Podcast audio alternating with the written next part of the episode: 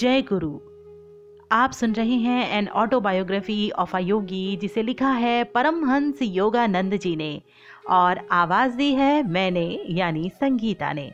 तो चलिए आरंभ करते हैं प्रकरण सात, प्लवनशील संत। कल रात एक सभा में मैंने एक योगी को ज़मीन से कई फुट ऊपर हवा में ठहरे हुए देखा। मेरा मित्र उपेंद्र मोहन चौधरी बड़े ही प्रभावशाली ढंग से बोल रहा था। मैंने उत्साहपूर्ण मुस्कान के साथ कहा, शायद मैं उनका नाम बता सकता हूँ। कहीं वे अपर सर्कुलर रोड के भादुड़ी महाशय तो नहीं थे? उपेंद्र ने स्वीकृति में सिर हिलाया। यह बात मुझे पहले ही ज्ञात है। यह देखकर उसका चेहरा थोड़ा उतर गया। संतों के बारे में मेरी जिज्ञासा से मेरे सभी मित्र भली भांति परिचित थे। कोई नई जानकारी मिलते ही मुझे उनके पीछे लगा देने में उन्हें बड़ा आनंद आता था। ये योगी महाराज मेरे घर के इतने निकट रहते हैं कि मैं प्रायः उनसे मिलने चाहता हूँ। मेरे इस कथन से उपेंद्र के चेहरे पर उत्सुकता के भाव उमड़ते देख मैंने उसे और भी बातें बतानी शुरू की। उनके कई कमाल मैंने देखे हैं। पातंजलि प्रणीत प्राचीन अष्टांग योग के विभिन्न प्राणायाम विधियों में वे निष्णात हैं। एक बार भादुड़ी महाशय ने मेरे सामने भस्त्रिका प्राणायाम इतने ज़ोर से किया कि लगता था मानो उस कमरे में सचमुच का तूफ़ान आ गया हो। फिर उन्होंने गर्जन करते श्वासोच्छ्वास को बंद कर दिया और फिर वे अति चेतनता यानी समाधि की एक उच्च अवस्था में निश्चल बैठे रहे। तूफ़ान के बाद शांति का वातावरण इतना प्रभावपूर्ण था कि उसे कभी भुलाया नहीं जा सकता। मैंने सुना है कि वे कभी घर से बाहर नहीं निकलते। उपेंद्र के स्वर में कुछ अविश्वसनीयता झलक रही थी। वास्तव में ये सच है, विगत 20 वर्षों से वे घर के भीतर ही रहते आए हैं। केवल हमारे पर्व त्योहारों के अवसर पर वे स्वयं ही लगाए इस नियम को थोड़ा ढीला करते हैं, जब वे अपने ही अहाते में स्थित सामने की पगडंडी तक जाते हैं। वहाँ पर भिकारी जमा हो जाते हैं, क्योंकि संत भादुड़ी अपने दयाद्र हृदय के लिए प्रसिद्ध हैं। गुरुत्वाकर्षण के नियम को ठुकरा कर वे हवा में कैसे रह पाते हैं? कुछ प्राणायामों के अभ्यास से योगियों के शरीर की जड़ता नष्ट हो जाती है। तब उनका शरीर हवा में उठ जाता है या फिर मेढक की तरह यहाँ से वहाँ फुदकने लगता है। जो संत योगाभ्यास नहीं करते, वे भी ईश्वर के प्रति तीव्र भक्ति की अवस्था में हवा में ऊपर उठते पाए गए हैं। इस संत के विषय में मैं अधिक जानना चाहता हूँ। क्या तुम उनकी सायकालीन सभाओं में जाते हो? उपेंद्र की आँखें कुतूहल से चमक रही थी। हाँ मैं प्रायः जाता हूँ। उनके उपदेशों में विद्यमान विनोदपूर्ण चुटकियों और हास परिहास में मुझे बड़ा मज़ा आता है। कभी कभी मेरे लंबे अट्ठाहस से सभा की गंभीरता भंग हो जाती है। भादुड़ी महाशय तो उसका बुरा नहीं मानते, किंतु उनके शिष्य खा जाने वाली नज़रों से मेरी ओर देखते हैं। उस दिन दोपहर को स्कूल से घर लौटते समय मैं भादुड़ी महाशय के एकांत निवास के पास से गुजर रहा था तो उनका दर्शन करने की इच्छा हो गई। जनसाधारण के लिए उनका दर्शन दुर्लभ था। निचली मंजिल पर अकेला रहने वाला उनका एक शिष्य इस बात का ध्यान रखता था कि उनके एकांत में खलल ना पड़े। ये शिष्य कुछ ज़्यादा ही अनुशासन प्रिय व्यक्ति था। उसने मुझसे पूछा कि क्या मैंने भेंट के लिए पहले से समय लिया हुआ है? उसके गुरुदेव उसी समय वहाँ आ पहुँचे और उन्होंने मुझे अविलंब बहिर्गत किए जाने से बचा लिया। मुकुंद, जब भी आना चाहे उसे आने दिया करो। संतवर की आँखें चमक उठी। एकांत का मेरा नियम मेरी अपनी सुविधा के लिए नहीं, बल्कि लोगों की सुविधा के लिए है। संसारी लोगों को उनके मोह जाल को तहस नहस कर देने वाली स्पष्टवादिता अच्छी नहीं लगती।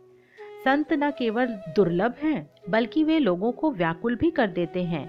शास्त्र पुराणों में वे भी प्रायः जन साधारण को विवहल करते पाए जाते हैं। मैं भादुड़ी महाशय के पीछे पीछे ऊपरी मंजिल पर स्थित उनके अत्यंत सादे कक्ष में जा पहुँचा, जहाँ से वे शायद ही कभी बाहर निकलते थे। संसार की शुद्र उत्तेजनाओं के तीव्र गति से नित्य बदलते चित्रों की ओर संत जन प्रायः कोई ध्यान नहीं देते। केवल युग युगांतर में स्थिर हुए कालजयी सत्यों पर उनका ध्यान केंद्रित रहता है। संतों के समकालीन लोग केवल उनके संकीर्ण वर्तमान के लोग ही नहीं होते।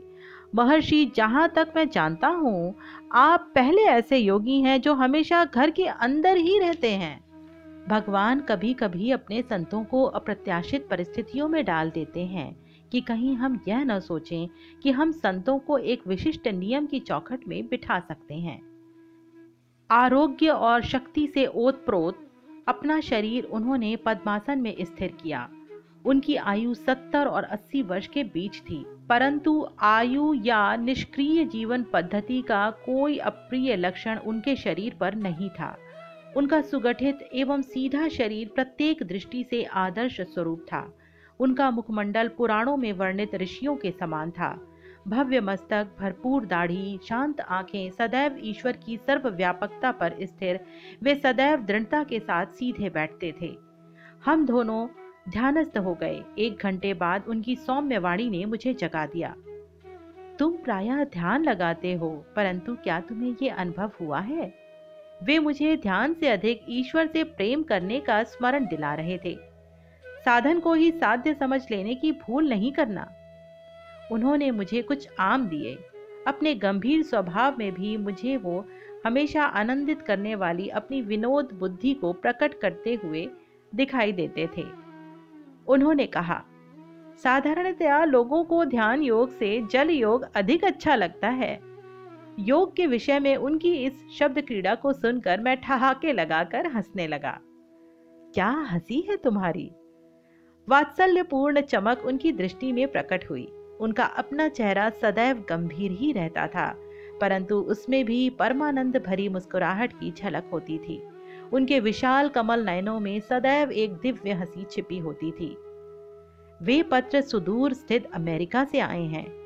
उन्होंने मेज पर पड़े अनेक मोटे मोटे लिफाफों की ओर संकेत किया। वहाँ की कुछ सोसाइटियों के साथ, जिनके सदस्य योग शास्त्र में रुचि रखते हैं, मैं पत्र व्यवहार करता हूँ। वे कोलंबस से बेहतर दिशा ज्ञान के साथ भारत को नए सिरे से खोज कर रहे हैं। उनकी सहायता करने में मुझे खुशी होती है। दिन के उजाले की तरह योग शास्त्र का ज्ञान भी उन सब के लिए है, जो इसे प्राप्त करने के इच्छुक हैं। जिसे मानव की मुक्ति के लिए ऋषियों ने अनिवार्य समझा है, उसे पाश्चात्य लोगों के लिए हल्का करने की आवश्यकता नहीं है। बाह्य अनुभव भिन्न होते हुए भी सबकी आत्मा एक समान ही है। और जब तक योग का कुछ ना कुछ अभ्यास नहीं किया जाता, तब तक ना ही पाश्चात्य और ना ही पौवार्त्य लोग उन्नति कर सकते हैं। उन्होंने अपनी शांत दृष्टि मुझ पर स्थिर की। मेरी समझ में तब यह नहीं आया था कि उनके वक्तव्य में भविष्यवाणी युक्त मार्गदर्शन छिपा हुआ था।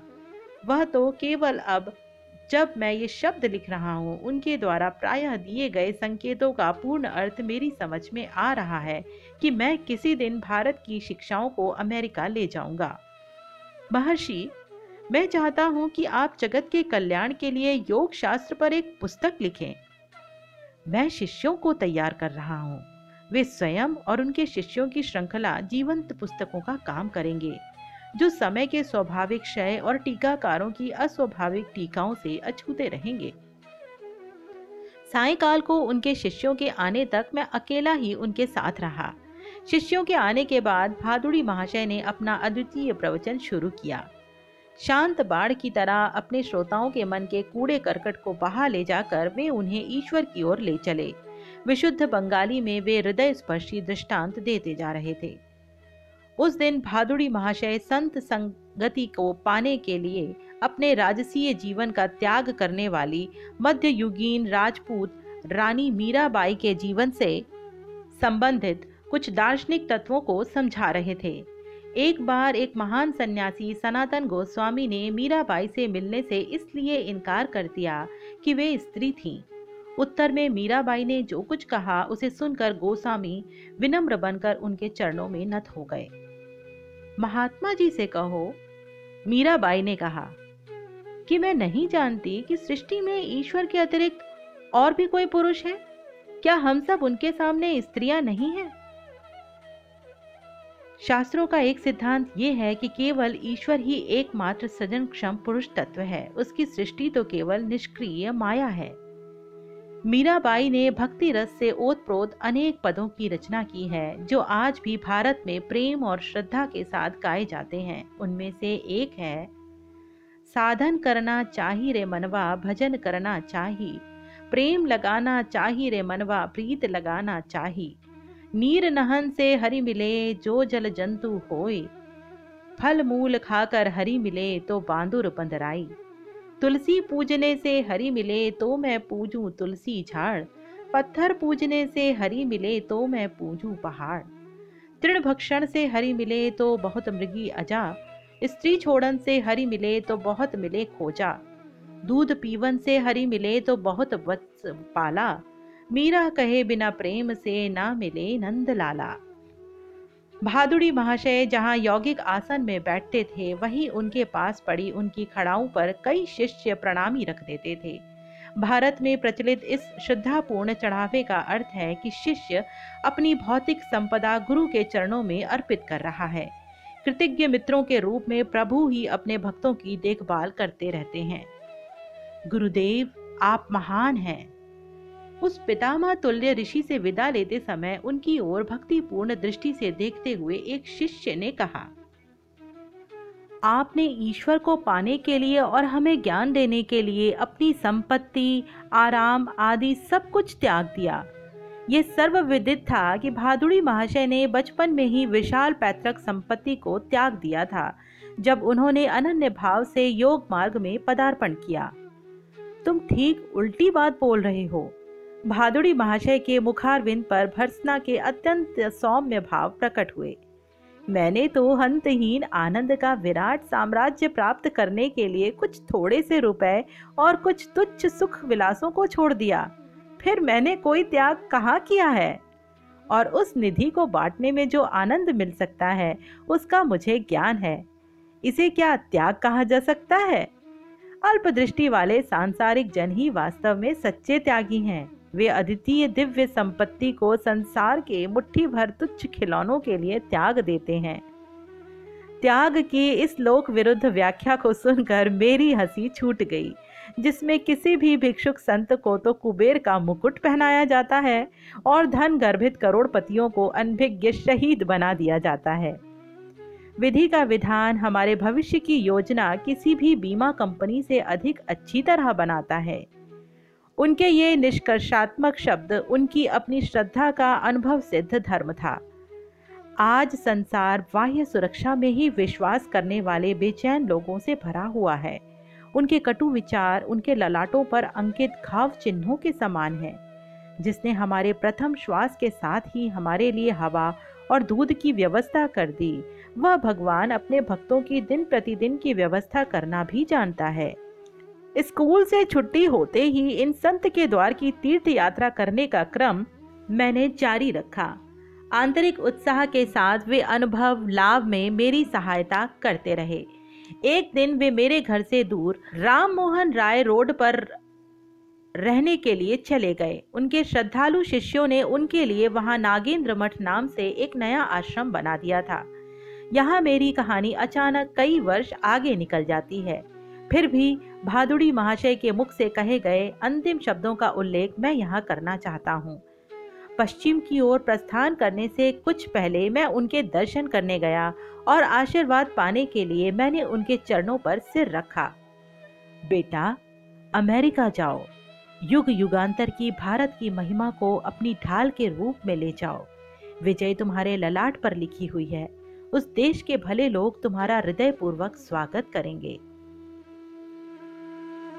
अध्याय सात, यही समाप्त हुआ। सुनते रहिए an autobiography of a yogi मेरे यानी संगीता के साथ। जय गुरु।